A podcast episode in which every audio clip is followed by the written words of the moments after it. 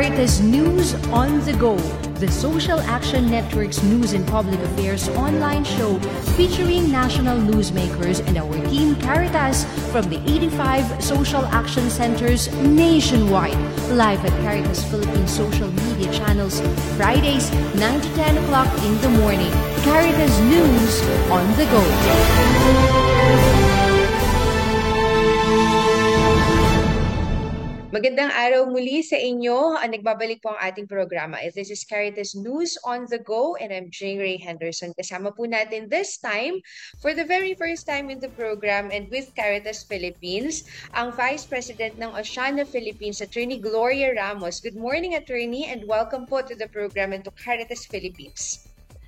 Good morning, magandang umaga, Jing, at magandang umaga sa nanonood ngayon. At uh, maraming salamat uh, this is our first time to be in the program and uh, we are excited. I am personally excited to share some what's happening uh, around us uh, today.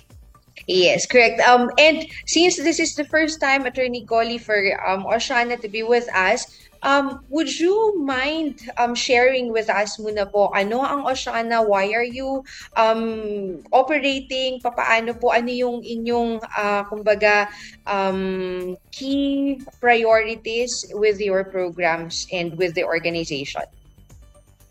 Yes, um, Uh, ako ay natutuwa na ang Oceana ay andito na sa Pilipinas. Uh, Oceana is an international non-government organization focused solely on marine conservation. It was established in 2002 in Washington, D.C.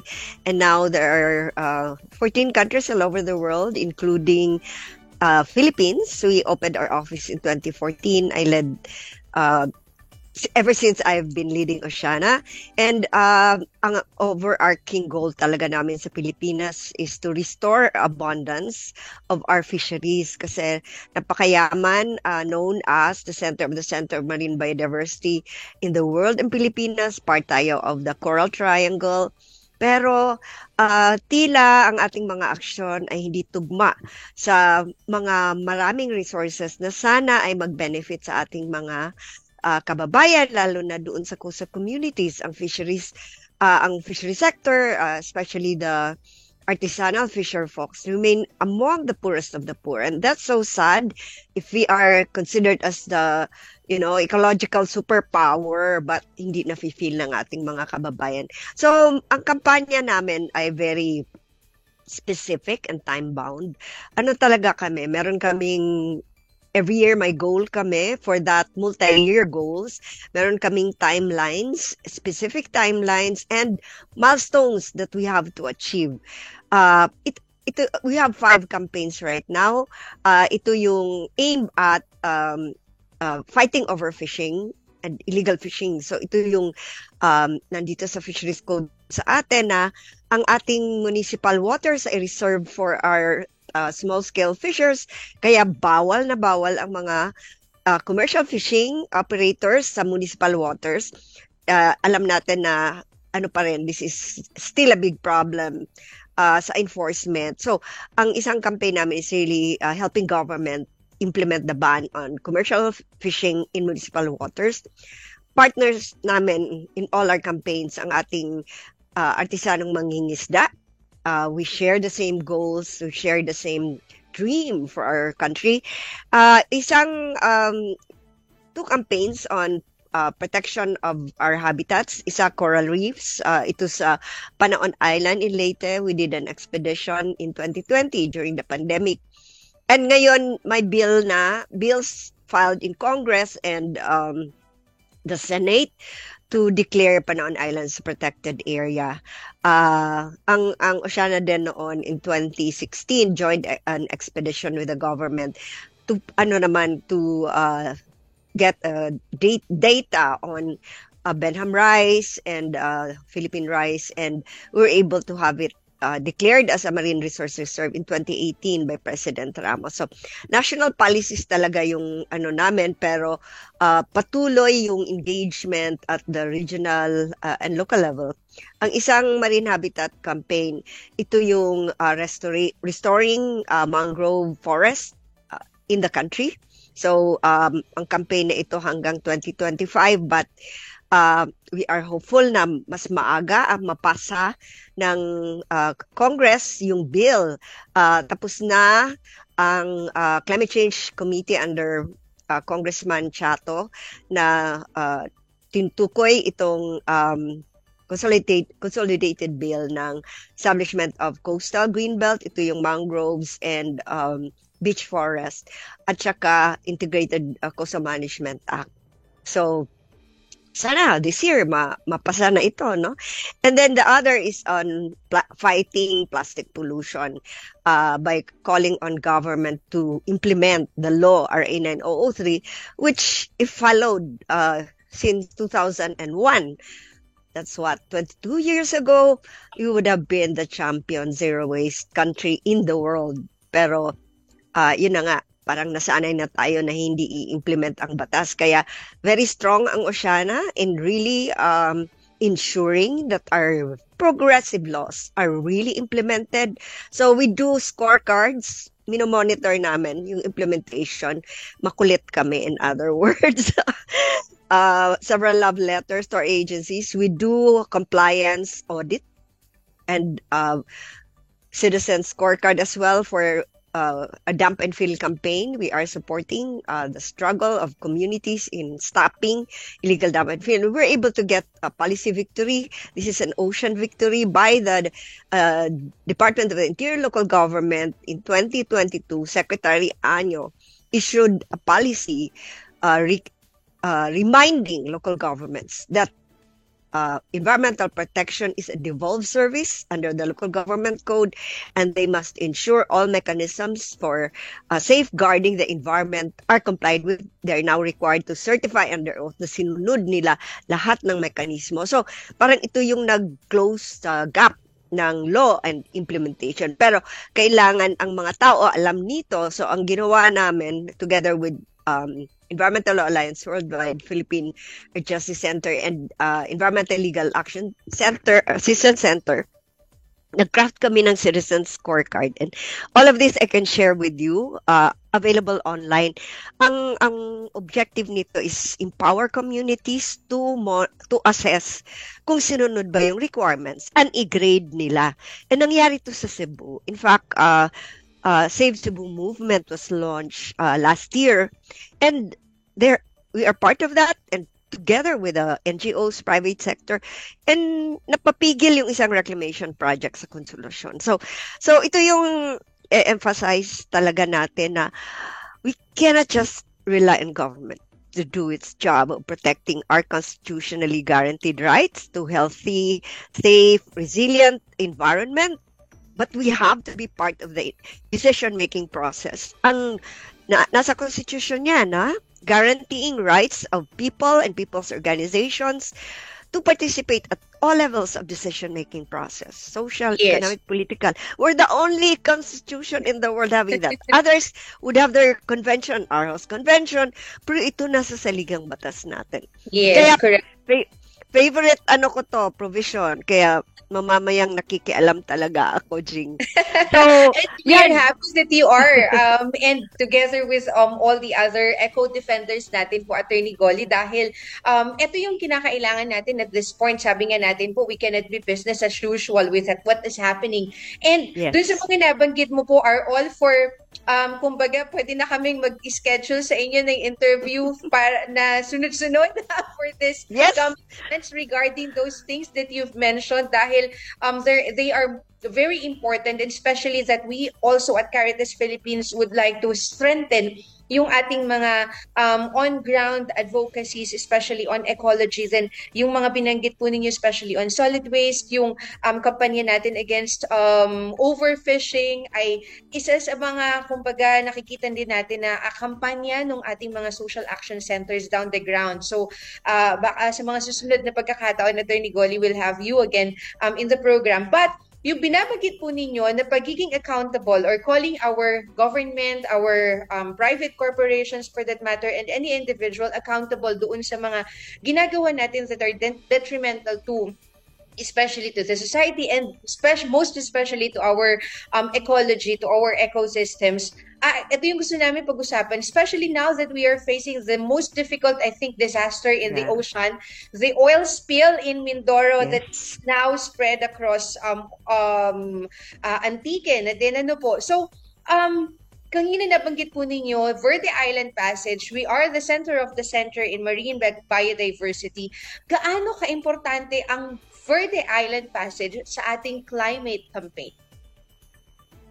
very important kasi with climate change nga eh um, ang ang vulnerability of ecosystems and our people would really be um, put to test no matindi na ang ah, sa, kaya importante na ang ating ah, marine ecosys- ah, ecosystems not just marine kasi interconnected naman yan at ang ating so coral, seagrass, mangroves and our resources, uh, fisheries and marine resources na dependent on a on a healthy uh, ecosystems and of course the livelihood and well-being of our communities should be at the front and center of all uh, the programs and activities that uh, we should be doing. So, andyan Verde Island Passage, maraming mga discoveries na conducted by foreign institutions. Ito din yung ironic sa atin. Kasama, of course, our scientists. Ang daming na-discover na species na never nalaman ng mundo na nag-exist. At pinakamarami nga daw sa Pilipinas eh. Yung mga uh, newly discovered species, whether flora or fauna. So, um, kailangan ayusin na natin. At sa totoo lang, uh, Jing, ang sinabi nga nila, ang Verde Island Passage ay nagko-contribute ng malaki kasi palaging in economic terms, yung nasa mind ng gobyerno, eh, ang laki ng nako-contribute nito. And then, our fisher, ang ating mga local governments uh, dyan, ay nag-establish ng mga marine protected areas. Marami at the local level. Though, Senator Villar filed an, uh, a bill no, to to uh, cover uh, Verde Island Passage under the Expanded National Integrated Protected Area System Act na mas marami talagang benefits pag under INAIPAS. Pero andyan na eh. Andyan na yung mga ginagawang programa para maprotektahan ang ating uh, kalikasan at ang Verde Island Passage. Pero ang nangyayari, yung ginagawa ng national government hindi in accord with the government's commitments mismo to reduce greenhouse gas emissions. We have the uh, nationally uh, determined contributions. We committed something like more than 75% to reduce greenhouse gases, though condition. Pero hi- hindi tutugma nga sa paglalagay ng ano eh, mga liquefied natural gas or yung business as usual na unregulated, yung yung pag-transport ng oil na fossil fuel yan. Pero we have the Renewable Energy Act. 2008 pa ito.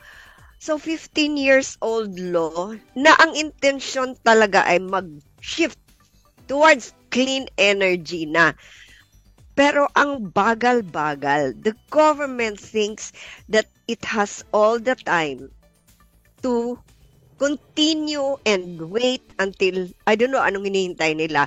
So, uh, now is the time talaga na mag-ingay tayo and call for the immediate implementation of the Renewable Energy Act.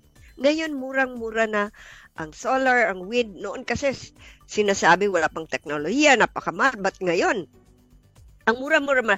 At saka, you know, pag nagbibisita, like ako, uh, when I travel, sa Europe, temperate countries, bakit may solar? Bakit may uh, wind power? Tayo andito araw-araw ang ang ating we're in a tropical country. Andiyan ang uh, dapat na-harness natin ang solar energy. Ang wind. Pero ano eh, everything can wait na mindset.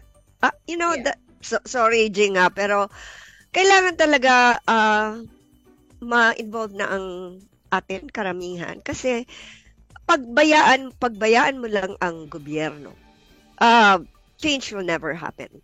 They Yeah. say something which is not in accord with what they do So Yes. let's call their attention and We will go something. back to that. We will go back to that, Attorney Golly. Ano po, yung how accountable is our government naman with what is happening. And um, again, we would like to have your mind also, to pick your mind doon sa renewable um, energy transition natin. Pero that would be on another um, opportunity. Going back to Verde Island Passage, um, ang Center for Energy Ecology and Development and Caritas Philippines conducted last year, I think, two studies on the marine um, um, conditions ng Verde Island Passage. And we saw na meron talagang ah, kumbaga ah, pagbabago at saka decline doon sa yung healthy state ng Verde Island Passage from previous years at saka sa ngano, ngayong panahon na ito. So, uh, and the oil spill happened. So ano ngayon sa pag-aaral po at saka sa experience ng Oceana, ano ngayon yung um, epekto, posibleng maging epekto ng oil spill doon sa ating marine ecosystem at saka gaano po ba, madali po ba or difficult yung magiging rehabilitation natin for this kind of marine disaster? Oh my, uh, you know, oil is toxic. So kung toxic yan, uh, it pollutes everything kung saan siya nakikita. In fact, it adds to the waste kasi whatever it touches on, talagang waste na yan. And anong impact nun? If it's toxic, mamamatay talaga kung ano yung andyan.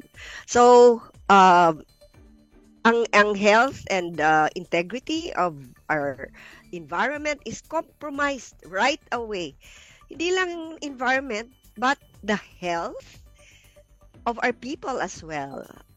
My studies would show na uh, yung nag-participate sa cleanup, um, apart from developing respiratory ailments, so marami na nang nagsabi na na asthma, na umubo, may uh, ano to, impact sa heart, may impact sa liver, sa kidney, hindi ganon ka kadali ah.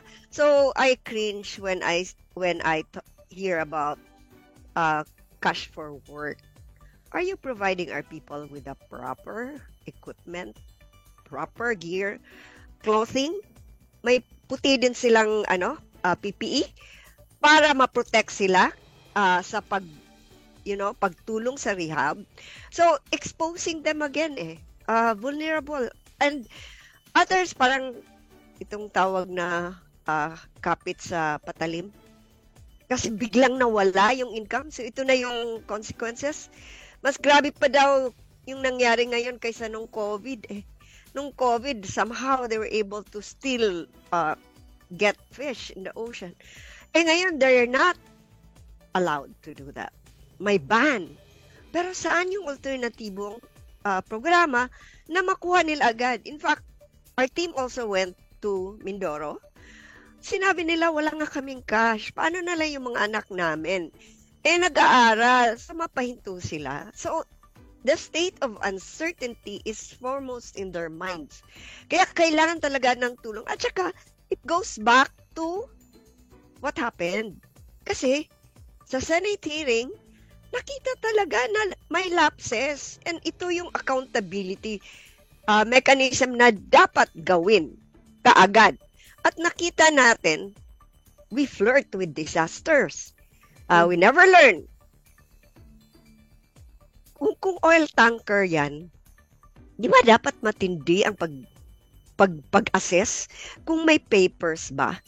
Eh wala palang permit to operate. I was there when the Marina uh, head said na walang permiso, nag-apply pero marami pang requirements na hindi na comply.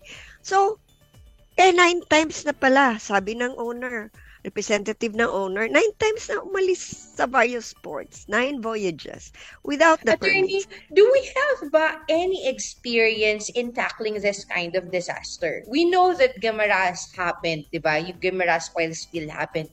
Meron din tayo mga smaller scale na mga oil spills na nangyari. And these are all within yung mga um, tourism destinations natin Yeah. almost ano po. So Yeah. meron ba halimbawa ang government, meron ba tayong contingency plan on oil spill? Kasi meron tayong contingency plan sa bagyo, sa earthquake, 'di ba po? Tapos sa uh, volcanic eruption. Pero for oil spills, meron ba tayo ng ganito that we can make use of? May batas at may plan on paper. Hindi sinunod. Kasi kung kung may plano talagang ini-implement, they would have assessed right away, may equipment ba tayo para pigilin itong oil na ito at determine where it is? Kasi ah, lumubog nga ano? Kasi nasa batas din eh na we shouldn't hesitate to reach out to other countries to help us. Nangyari yun ilang araw na at kilometrong ano na ang pag-spread ng ating oil. Ang tindi ng negligence ng gobyerno dito. At saka hindi siya tiniti kung siguro hindi nag-ingay ang mga tao and media also really harp on the issue baka walang Senate investigation nangyari. Natuwa ako na nag-conduct si Senator Villar kasi yung maraming tanong, hindi mo makuha, hindi nagsisalita, walang spokesperson, ang gobyerno. Pero doon, na-compelled sila. So, ito na yung checks and balances. But sana palaging may ganun. Ah, hindi lang based on political affiliations yung position. Ano? So, nap- napilitan sila magsalita. Pero, may mga marami pa rin lumalabas. Like DOJ said, hindi naman bago yung vessel na yan. Scrap yan. Imagine, oil tanker, scrap, made of scrap metals. And then, um, nagpakita din ng Philippine Coast Guard na may permit ko, no? Pero, hindi tutugma sa sinasabi during the hearing. And the PCG were, uh, officials were there. So, para bang ano ba to? Ginugulo ba tayo? Huwag na tayo manggulo kasi nga, confused na nga ang mga mamamayan. Ang importante, as Governor Deler said, ipakita nyo, coordinated yung trabaho nyo, national agencies, at nakatutok kayo kung saan yung areas of disaster. Kasi wala na nga daw silang tulog. Ang governor and mga mayors and public officials, parang sila na ang nagmamando. So yun ang ano nila, kaya talaga makita mo, no, ang ang passion at you know, the frustration of Governor Dolor and the mayors there na hindi sila tinutulungan. And kinol nga ng, na, ni Senator Ligarda, yung all agencies there, may batas dito ha.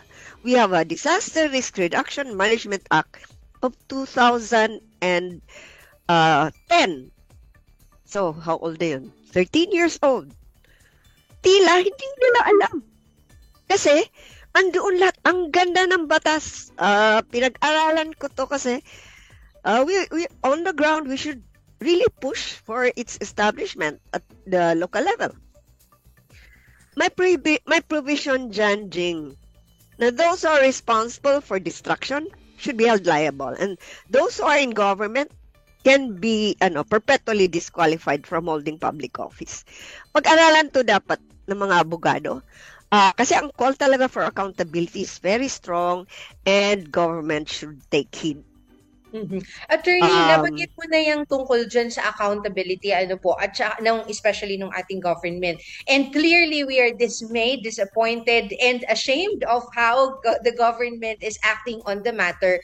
Um, meron din tayo, binanggit mo po na ah, hindi tayo nagkulang doon sa mga batas, doon sa mga policies na kinakailangan natin ah, na sana ay maiwasan yung ganitong mga pangyayari. Ano po. So, um, as an eco defender and the one um, one lawyer uh, for that matter, um, you're also using science to change our policies or to improve our Yes. policies.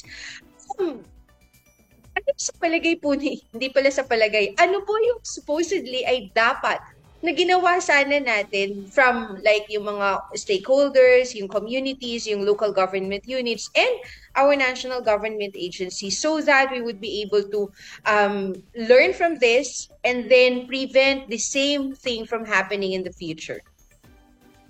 Alam mo, kasi ang leadership nasa nasa executive department ha. They are supposed to implement the law. Yun ang hindi nakita kasi. Ah, hindi sila accessible. They should have been straightforward, very forthright in saying, we don't have the equipment, we need your help. Wala eh, kanya-kanya silang pumupunta doon, ang PCG, uh, ang BIFAR, hinahanap ng mga tao kasi gusto nila matest na yung water quality kasi hindi na sila ma- magamit even yung fish ponds nila. Government was not there. So, under that law nga, mag-convene na nga bring all stakeholders in, including LGUs, NGOs. Ang ganda nga ng batas, pero hindi nga ginawa. Uh, government should have been uh, very truthful about the real state. That would have elicited support, massive support from the citizens. Wala eh. Hindi natin na-feel yan. Uh, I was told during the Guimaras oil spill um, tragedy as well, President Arroyo flew immediately to Guimaras. You know, that's really telling I'm in charge. We will do something about this. Eh, nangyari nga, nag-press release lang na sinabi na in four months time tapos ang cleanup. What? Ngayon lumalabas, oh my God, it's still spreading. Paano mo maano? At I was told, hindi four months ang cleanup sa Guimaras, four years. Hindi mo ma-clean up maayos yung patay na na mangroves. How long will it take for mangroves to grow? Tagal ah, 10. Corals, mas matagal. Seagrass, lalo. So, ang importante talaga is tigilin na yan kung hindi naman pala, para pala kaya ng ating regulatory agencies na gawin yung trabaho nila, eh wag na tayo mag oil. Mag-shift na tayo sa clean energy and safe energy. Yung LNG, for example, nalinagay dyan sa Verde Island, sa Batangas City oh, may mangyari ulit. Para bang, hindi na ba tayo natututo? Kung may mga incidents na rin, kung i-allow natin yan, we are as much part of the problem. Kaya talagang i-resist. I-resist na and let's be engaged fully. Uh, ang pag-protect ng environment benefits all. Hindi lang yung nasa komunidad, but even children and their children yung nasa gobyerno ngayon may mga anak din. Isipin na lang nila kung ginawa ba nila yung tungkulin para sa mga anak nila at mga apo. Ayun lang, hanggang doon. Pag tuloy pa rin yung oil na yan, parang binaliwala mo ang future ng iyong mga anak at apo. Mm-hmm. Is uh, Oshana po ba, attorney, would be willing to do like a class suit against our government officials, having no, uh, having seen no um, accountability, no um, action, yung um, appropriate action na kinakailangan ngayon? Uh, meron ba tayong ganon na direksyon na tinitingnan? Just so we would be able to um, ano bang tawag dito? Uh, magturo ng leksyon. alam mo, ang Oceana is an NGO who doesn't hesitate to file lawsuits. Mm-hmm. Nag-file kami ng lawsuits against government sa pag-establish ng Manila Bulacan International Airport kasi nasisira yung mangroves. File kami ng lawsuits sa plastics. Pero, and vessel monitoring as well. Huwag niyo tingnan ng Oceana as the magic wand. yes, yes, yes, yes. Because we know that one cannot do everything alone, yes. di ba? We have to I'm be so together. Happy. Yeah, yeah. I'm so happy lawyers have a group right now looking at mechanisms for accountability and possible legal remedies. So, in fact, on Monday, I hope you're joining, pakita namin sino yung mga signatories. Hindi lang lawyers, but ano, the public itself. May, para mapakita na tumitingin na ngayon ang mga mga tao sa mga polisiya na hin- that will put us in danger in dangerous way because we continue to be focused on oil and gas. So, um, palagay ko in every crisis may opportunity for change. So let's let's look at this as opportunities to engage with government. Andiyan ang batas eh. Hindi nyo masabing walang batas. Andiyan Renewable Energy Act, Climate Change Act, DRRM, DRRM Act, name it, we have it. Galing natin gumawa ng batas. Ang implementation, ang implementation is the weakness natin. Pero as citizens, ask yourself, ano bang ginawa ko para ma-implement itong batas na ito? Imagine if each one of us would ask that, palagay ko, something great and will happen. Kaya, uh, ito uh, ito ay a wake up call din sa gobyerno for the nth time na we won't take this sitting down. And we, meaning NGOs, scientists, lawyers, academe, fisher folks, lahat ho ng sektor ng society ay nakatutok na ngayon dito sa issue na ito. Hindi lang ito ngayon, but really, moving forward, napakalakas ng puwersa na ito. So, yes. let's work together. Yun naman ang message natin. What we are doing is really helping government perform their mandates. Mm-hmm. So, yes, sana. and yun, um, and the Catholic Church will also um, be part of all these things because um, sa ngayon nga, hindi lamang dahil ito yung ating strategic priority, pero this is really the mandate of the Church also. Um, ito yung mga sinasabi din sa atin na kinakailangan natin gawin. That's why, um, nitong mga nakaraan po, we called for donations para sa ating mga kababayan yeah. na nandyan apektado. Um, Maraming salamat for ABS-CBN also for helping us out with the donation campaign through the Alay Kapwa um, Kapamilya Daily Masses with Father Tito Kaluwag.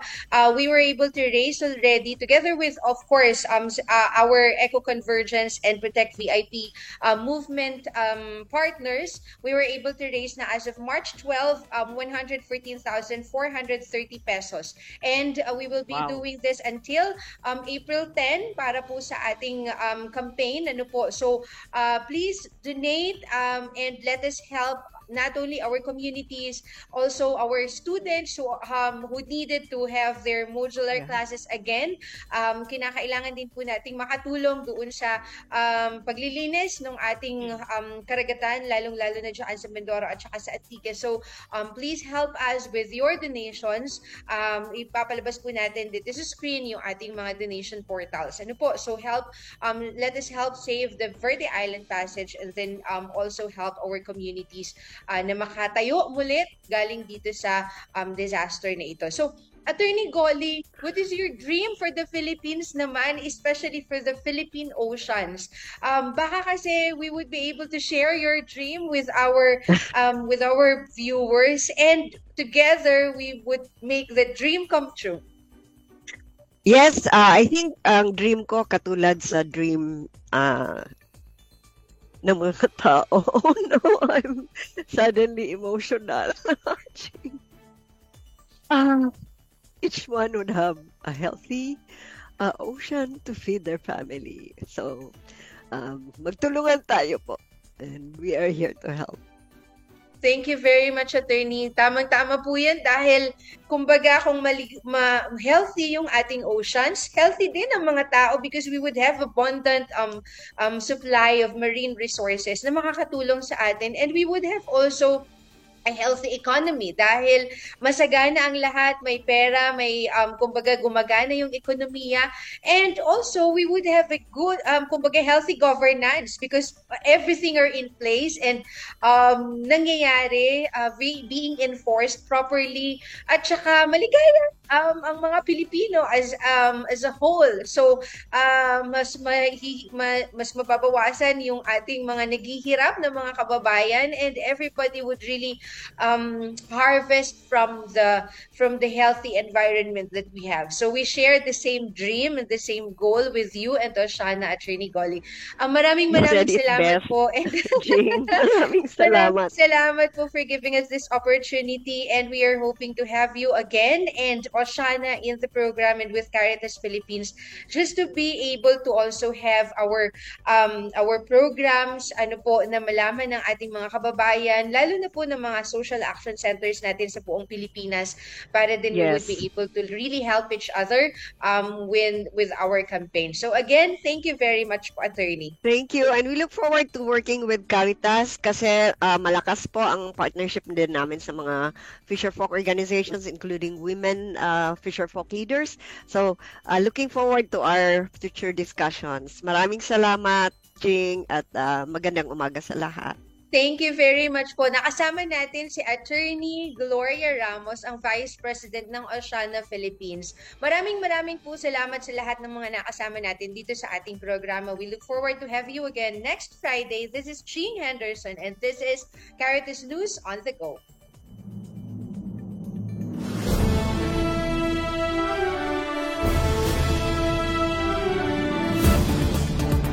Caritas News on the Go, the Social Action Network's news and public affairs online show featuring national newsmakers and our team Caritas from the 85 social action centers nationwide.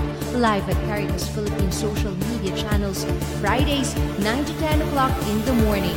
Caritas News on the Go.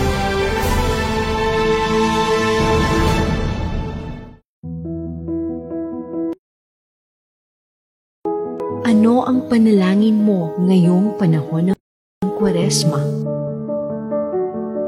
Huwag mong kalimutang ipanalangin.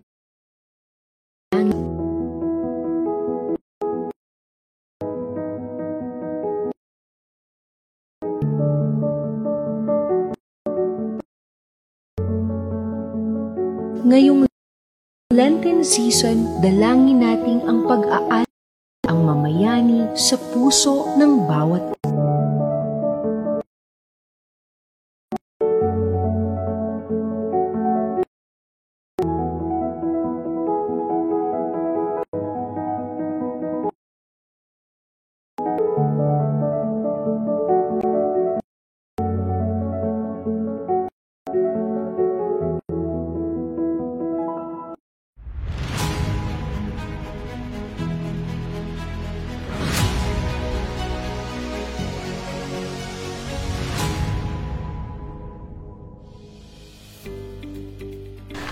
Kumusta na kayo?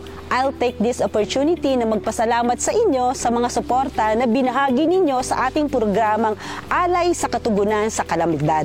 Itong nakaraang taon, tayo'y nakaranas ng iba't ibang kalamidad tulad ng Bagyong Odette, agaton, karding, paeng, at may kasama pang lindol. At hanggang ngayon nga, patuloy pa rin ang pagbaha sa iba't ibang parte ng ating bansa. Dahil sa inyong suporta, mahigit kalahating milyon na tao ang ating naabutan ng pagkain, pabahay, kabuhayan, mga kasanayan at iba-iba pang pangangailangan ng mga pamilyang naapektuhan ng kalamidad. Muli, maraming salamat sa inyong pagmamalasakit, pakikibahagi at pag-alay kapwa.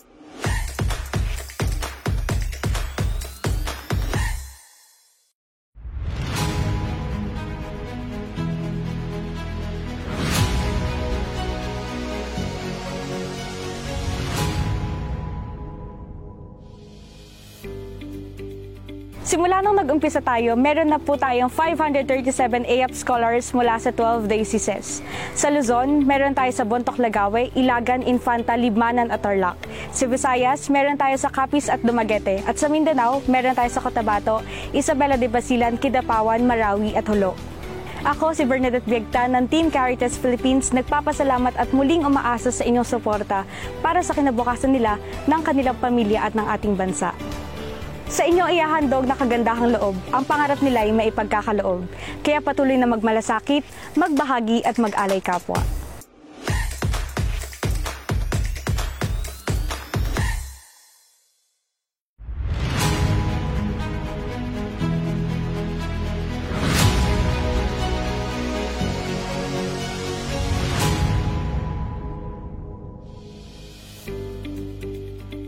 The Alicapa Community Schooling is a program of Caritas Philippines in partnership with Unilab Foundation, Center for Integrated STEM, Dice of Novaliches, and Magna Anima Teachers College. Our main goal is to provide education, employment, and skills trainings to our out-of-school youth. We aim to give them a better future with this program. Currently, we have 95 students, 48 junior high school, and 49 senior high school. I am Benjamin Custodio of Team Caritas Philippines. We are inviting you to support out of school youth through Alay Kappa Community Schooling.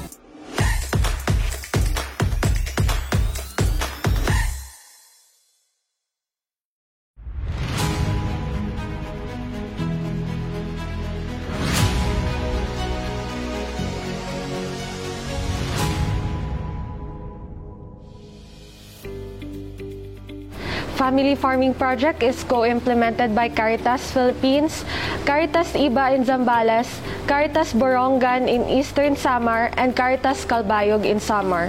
This year, we reached 700 farming families, including 108 Aita families.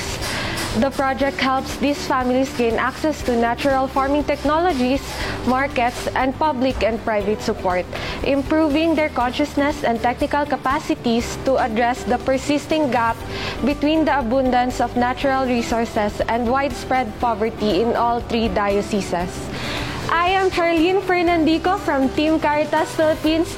We invite you to support our food security and livelihoods initiatives through Alay Kapwa.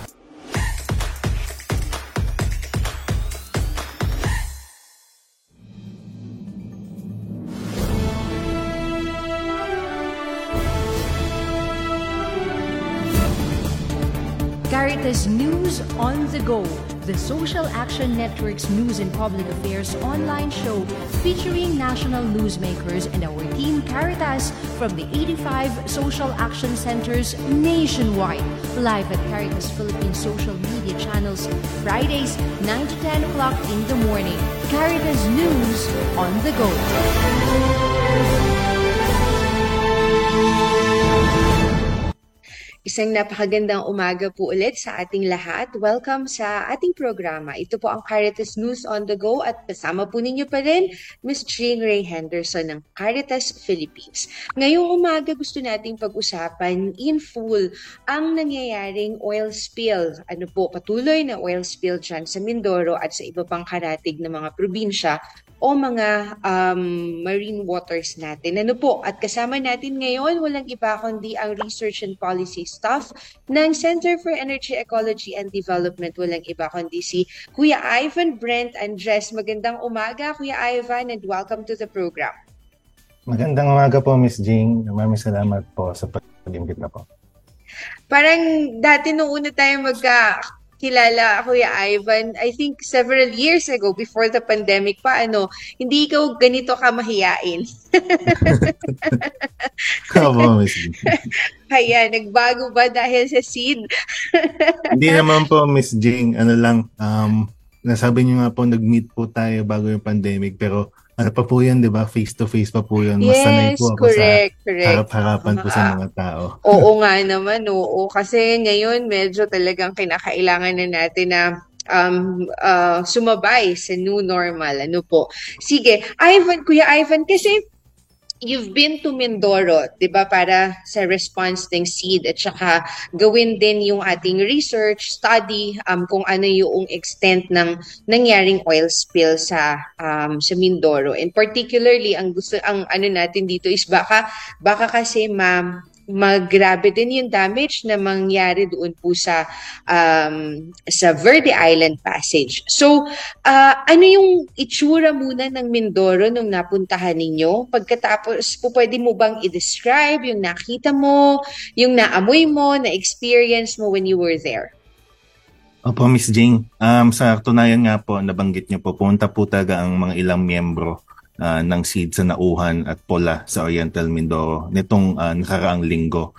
Um, yung ano po namin, yung gusto po namin gawin doon, yung objective po namin is ah, i-object, ah, i-document po yung naging epekto ng um, oil spill at makita po kung ano, kung yung ma-assess po yung mga bagay-bagay kung saan po pwedeng tumulong ang aming organisasyon.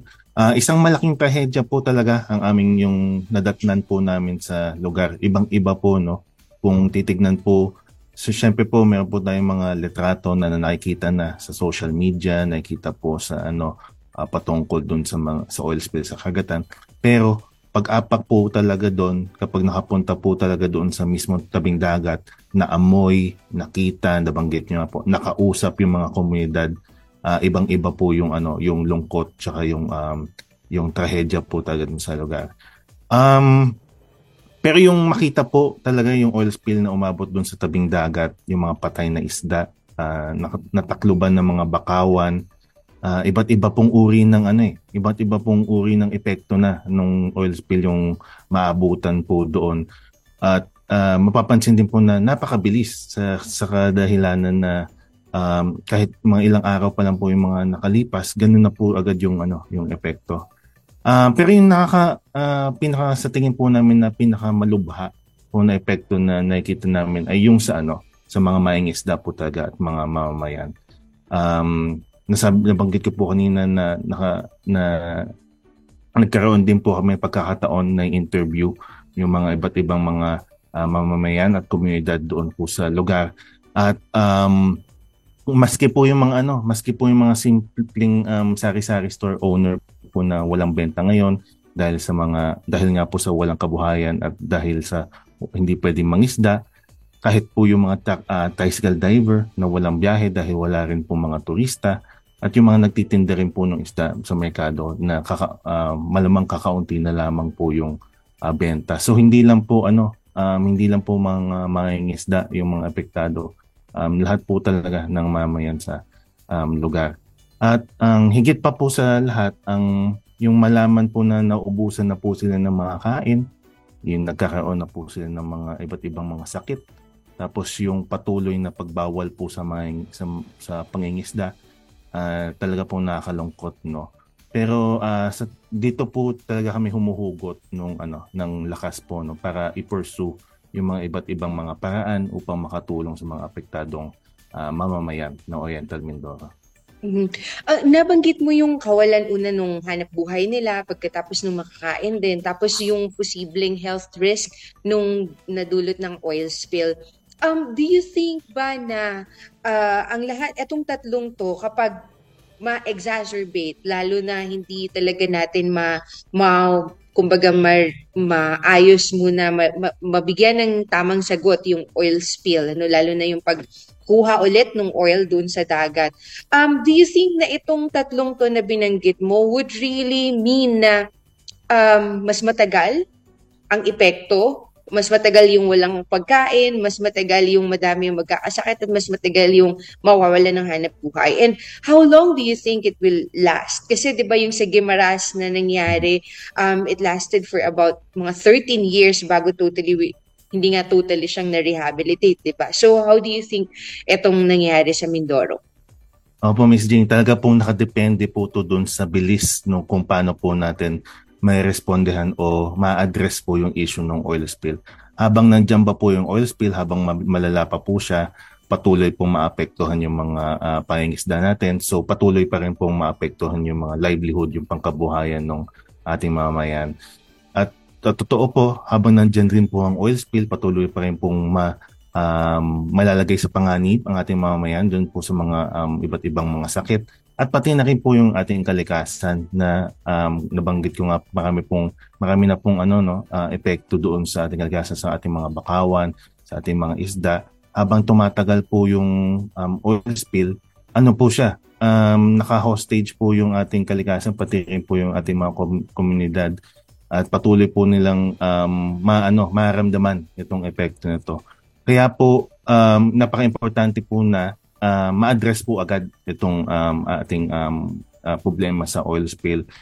Um, nabanggit niyo po kanina totoo po yung sa Gimaras na oil spill umabot po ng mga ilang ano uh, mga ilang taon upang makita ng recovery mm-hmm. uh, o pagbalik sa panunumbalik sa dati nung um, nung kalikasan sa um, Gimaras uh, masasabi rin po natin na kung hindi po uh, mabilisan o agaran yung uh, pag uh, supil sa oil spill dito sa Oriental Mindoro, makakita rin po tayo ng uh, timeline na higit sa mga ilang buwan. Sana naman po hindi po umabot sa ganun po katagal sa Gimara, sana po hindi po umabot sa mga uh, taon. No? Mhm. Okay, kasi parang um, yung nakikita natin ngayon at saka naririnig natin lalong-lalo na sa panig ng gobyerno is hindi masyadong nag-aalala, ano, walang alarma doon sa sa nangyari.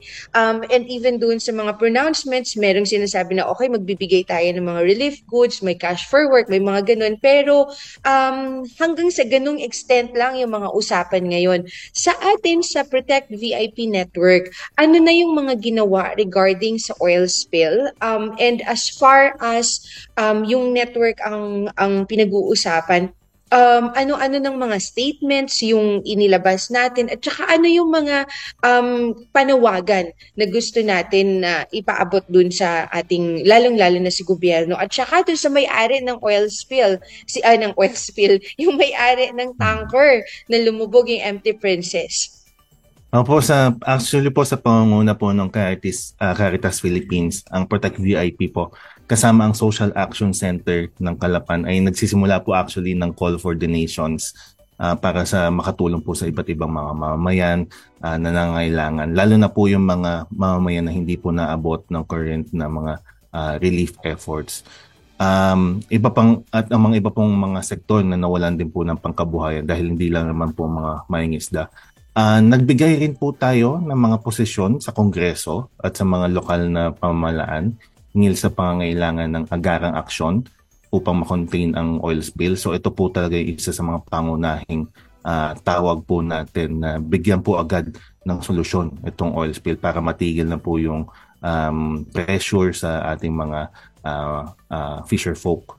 At sa pagtugon sa pang, pangangailangan ng mga apektong uh, apektadong uh, komunidad po no Uh, isa pa po ay yung sa pagsisigurado po na uh, mananagot yung mga kumpanya sa likod po nitong oil spill na to. Uh, ito po ang isa po dito ang RDC, Rayfield at ang subsidiary ng San Miguel Corporation na siyang nag-charter sa kumpanya para magkarga ng 800,000 na litro ng industrial oil. Uh, patuloy din po ang uh, pakipagtulungan natin sa mga maraming grupo para po sa panawagang ito. Uh, patuloy po yung pagpaplano sa pagpapadeploy ng mga, mga ilang pong mga staff sa mga affected na communities para ipagpatuloy po ang uh, trabaho.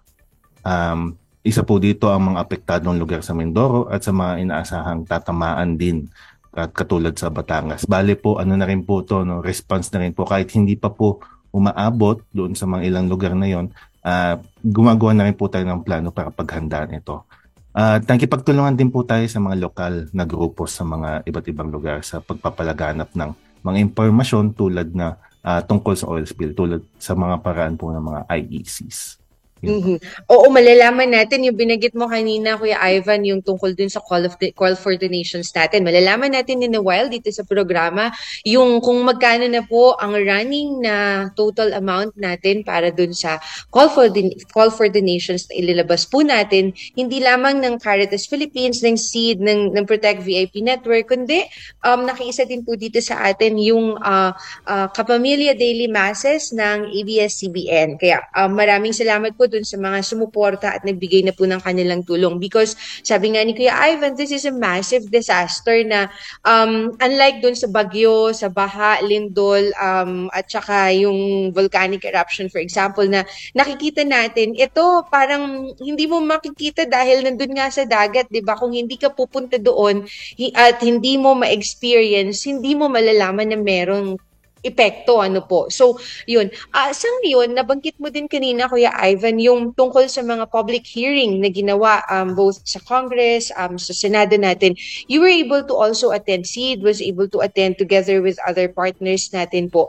Um, you were able to attend the Senate hearing ano yung mga salient salient points na nakuha natin doon? What what does our um, senators um, say about the oil spill?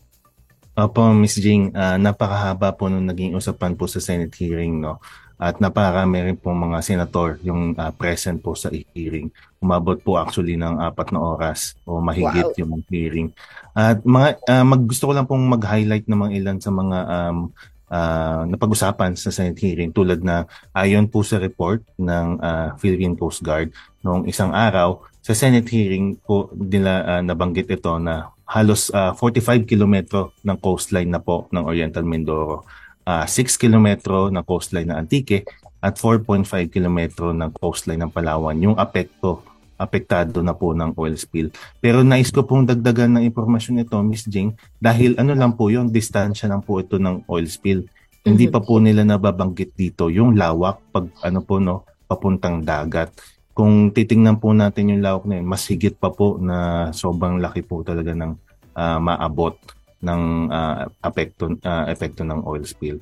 Uh, meron din po mga update pagdating po sa uh, mga apektadong mga uh, mamamayan uh, mula po sa DSWD tiyataya na pong umabot ng um, halos uh, 31,000 na pamilya ang apektado at uh, 100 uh, halos 142,000 uh, na po nakatao mula sa uh, 122 na barangay ng Mimaropa at Western Visayas ang nangailangan ng assistance.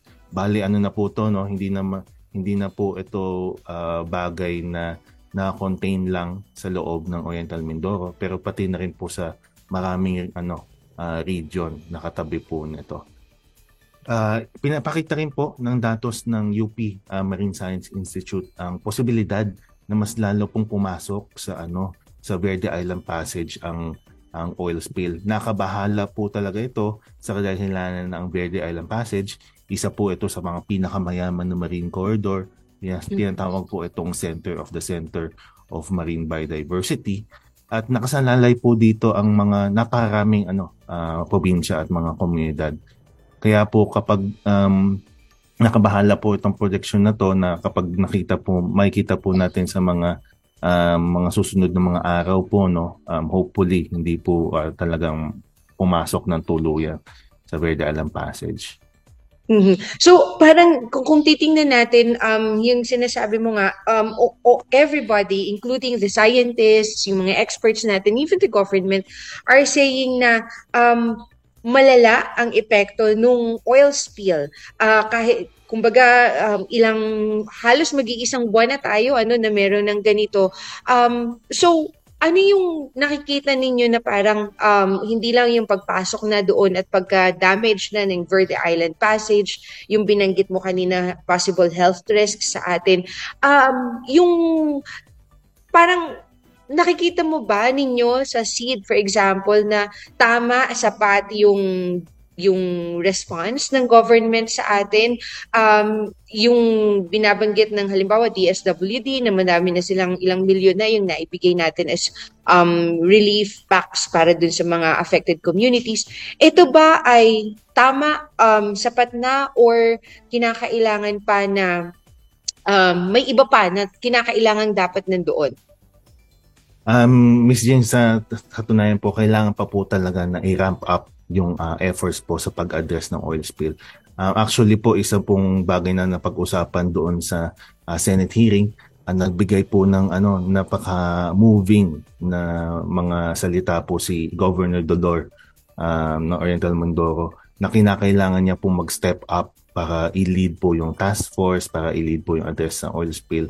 Uh, nakikita po namin na kailangan din pong mag-step up ng ating mga um, agencies na task force na naka-assign sa pag um, uh, supil ng uh, oil spill para po agad-agaran din po yung ano yung uh, maging solusyon sa oil spill. Uh, kailangan po dito ay yung koordinasyon sa pagitan po ng itong mga um, agencies na to at para mapabilis po yung ano yung pag-mobilize ng mga uh, mga finances ng mga relief na ng mga iba't ibang tulong para uh, masolusyonan yung oil spill. Mm, okay. So, at least, um, kumbaga, sa atin maliwanag kung ano yung mga ask natin dun sa ating gobyerno, lalong-lalo na. And moving forward, ano yung gagawin din natin um, sa Protect VIP um, campaign, doon sa ating campaign ngayon, specifically for the oil spill? Opo, Ms. Jing. Actually po marami po tayong uh, calls o mga demands po no, pa, na pinopursue po sa ating uh, campaign. Unang-una po ay yung mapigilan ang pagkalat ng um, oil spill. Siyempre po meron po ta limitado po yung kakayahan po natin ng network na to pero hindi naman po ito uh, pipigil sa efforts natin uh, upang uh, makatulong sa pagpigil sa pagkalat ng oil spill. Um, sinabi po ng UPMSI na maliit na lang yung window ng opportunity uh, natin na dapat uh, pinagtutuunan na natin ng ano uh, panahon para ma-recover yung lumubog na tanker uh, sa kadahilanan po na yung yung lumubog po na tanker na yon hindi uh, pinagkaalaman pa po kung nag nagtatagas pa po siya ng um, ng langis. At habang nandoon pa po siya habang hindi pa po siya nag-recover tuloy-tuloy pa po yung ano yung um, uh, pagtagas ng uh, langis na to. Um, bukod pa po dito, uh, para sa mga apektado na uh, para sa mga apektadong mamayan at maapektuhan pa, uh, kailangan po natin tiyakin na mabigyan ng kakulang uh, uh, tulong ang mga apektadong komunidad uh, sa ito po sa mga paraan ng ayuda, uh, hanap buhay, uh, kalusugan dahil uh, di sila ano uh, makapangisda sa sa kasalukuyan at uh, makapamuhay dahil nga po sa nangyaring oil spill. So, um, pinopursue din po ito ng network kung paano po makatulong dito.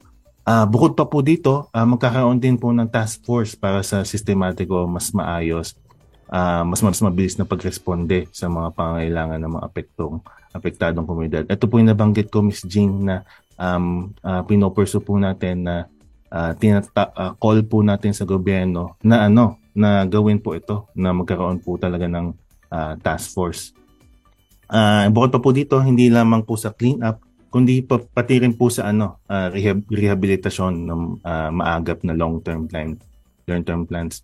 Um, bali dapat pong uh, parte ng uh, plano ng task force na linisin yung oil spill pero pagkatapos po nito ano pong gagawin natin ano pong gagawin po nila doon po sa mga um, nasira na nakalikasan uh, uh, mga apektado ng uh, lugar. Ito po yung mga bagay na mahalagang um, isipin at pagplanuhan po nung uh, task force na yon. Um, isa pa pong uh, isa pa pong bagay na um, tinitignan po ng uh, Protect VIP ay yung protection ng mismong uh, Verde Island Passage at ang ating mga karagatan sa kabuuan. Uh, laban sa mga ganitong klase po ng mga insidente, no? um, nakabahala po na ang isang globally na kilala at important na marine corridor ay na ano uh, uh, na matatagpuan lamang sa Pilipinas ay ay um, na na, na napapaano na nadadamage dahil sa ganitong oil spill. Kaya naman po naghahanap din po tayo ng uh, mga paraan, iba't ibang paraan, katulad po ng um, protection sa pamaraan ng legal. Uh, pinapakita lamang po nito ng uh, incidenting ito na kung um, kung gaano ka vulnerable yung ating karagatan no uh, napakayaman po niya pero napaka-vulnerable rin po niya sa mga iba't ibang uri ng um, uh, um, uh, damage po no. At wala na po dapat na tanker o mga iba't ibang mga industriya na dapat maitayo sa Verde Island Passage para po sa isang para po sa protection ito. Isa po ito sa mga pangunahing pinupursu ng Verde, Protect Verde Island Passage.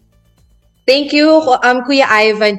Para sa iyo personally, ano yung panawagan mo, ano yung mensahe mo doon sa um, sa ating pamahalaan? Kasi you've been like um, you've been an eco defender uh, simula nung nagkita tayo or I think be, even before that we've met.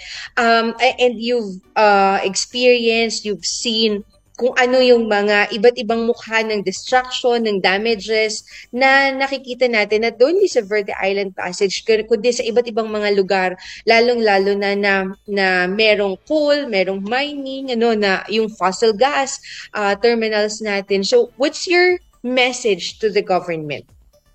Um, yung message ko po, yung ilan po sa mga message ko po sa gobyerno ay i-maintain po o uh, bigyan po ng transparency yung mga uh, efforts po natin sa pag-address po ng uh, oil spill.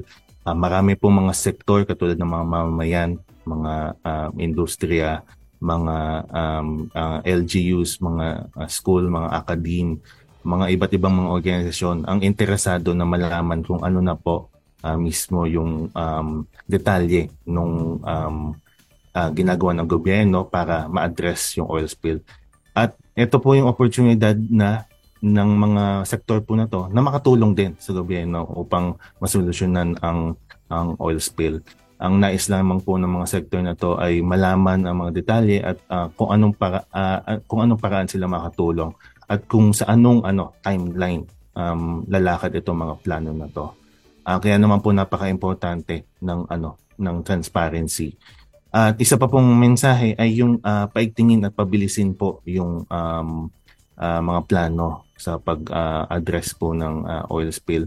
Ito pong oil spill na to ay nasa, nasa ano po tayo, dapat po nasa emergency mode po tayo. No? Itong oil spill po na to, hindi po siya um, matitigilan habang hindi pa po natatanggal ang tanker, habang hindi pa po nalilinis ang oil spill sa karagatan, patuloy po maramdaman ng ating mga mamayan, ating mga uh, fisher folk yung ano um, bigat nitong uh, trahedyang ito at um, kailangan po talaga ng uh, mabilisan at uh, malawakan na um, pag-address dito. At ang huli po ay yung ano um, pagpapabilis din po nung um, pagbibigay ng um, relief uh, si mga ating mamamayan. Um, ano lang po, um, itong mga mamamayan po na to, nakasalalay lang po talaga sila sa pangingisda sa mga ilang uh, pangkabuhayan. At uh, mga ano lang po, hindi rin po kaya magtagal nitong mga mamamayan na to na magtiis. Kaya naman po kailangan nila ng um, uh, appropriate na tulong mula po sa ating mga gobyerno. Bukod pa po sa mga tulong na binibigay po ng mga iba't ibang mga organisasyon. Maraming salamat po Kuya Ivan Brent Andres ng Center for Energy and uh, Energy Ecology and Development uh, sa pagkakataon na ibinigay mo sa amin para makausap kayo at saka malaman natin yung kung ano na yung mga nangyayari doon sa ating efforts on oil spill. So again, thank you very much po sa iyo. Magbabalik po ang Caritas News on the go makalipas lang ang ilang paalala.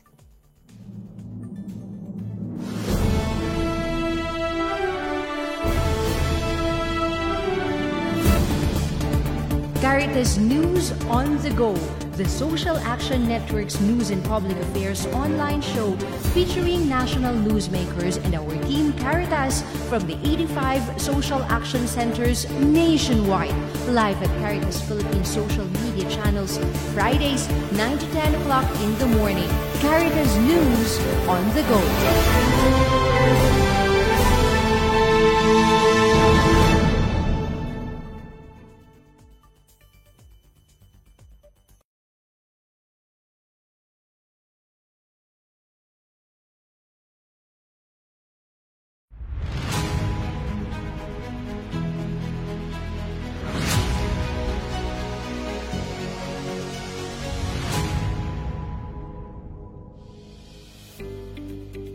Maraming salamat po sa mahigit 60 milyong pisong donasyon for 2022.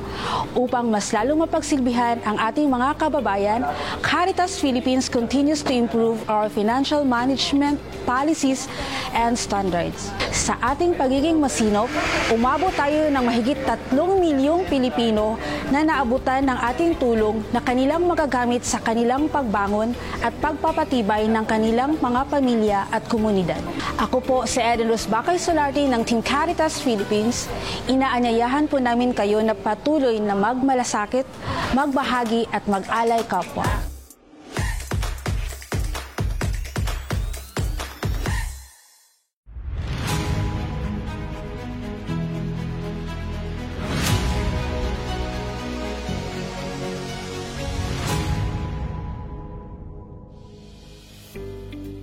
Ang programa ng Justice and Peace ng Caritas Philippines ay nananawagan sa inyong tulong. Kasi itong nangyayari sa ating lipunan, kung magpapatuloy, wala talagang tunay na kaunlaran dahil laganap ang excessive economic, social, cultural imbalances. Kaya nananawagan po kami sa inyo upang maabot natin ang mga ating mga mamayan, lalo-lalo na doon sa liblib na mga lugar, sa ating laylayan, sa ating lipunan.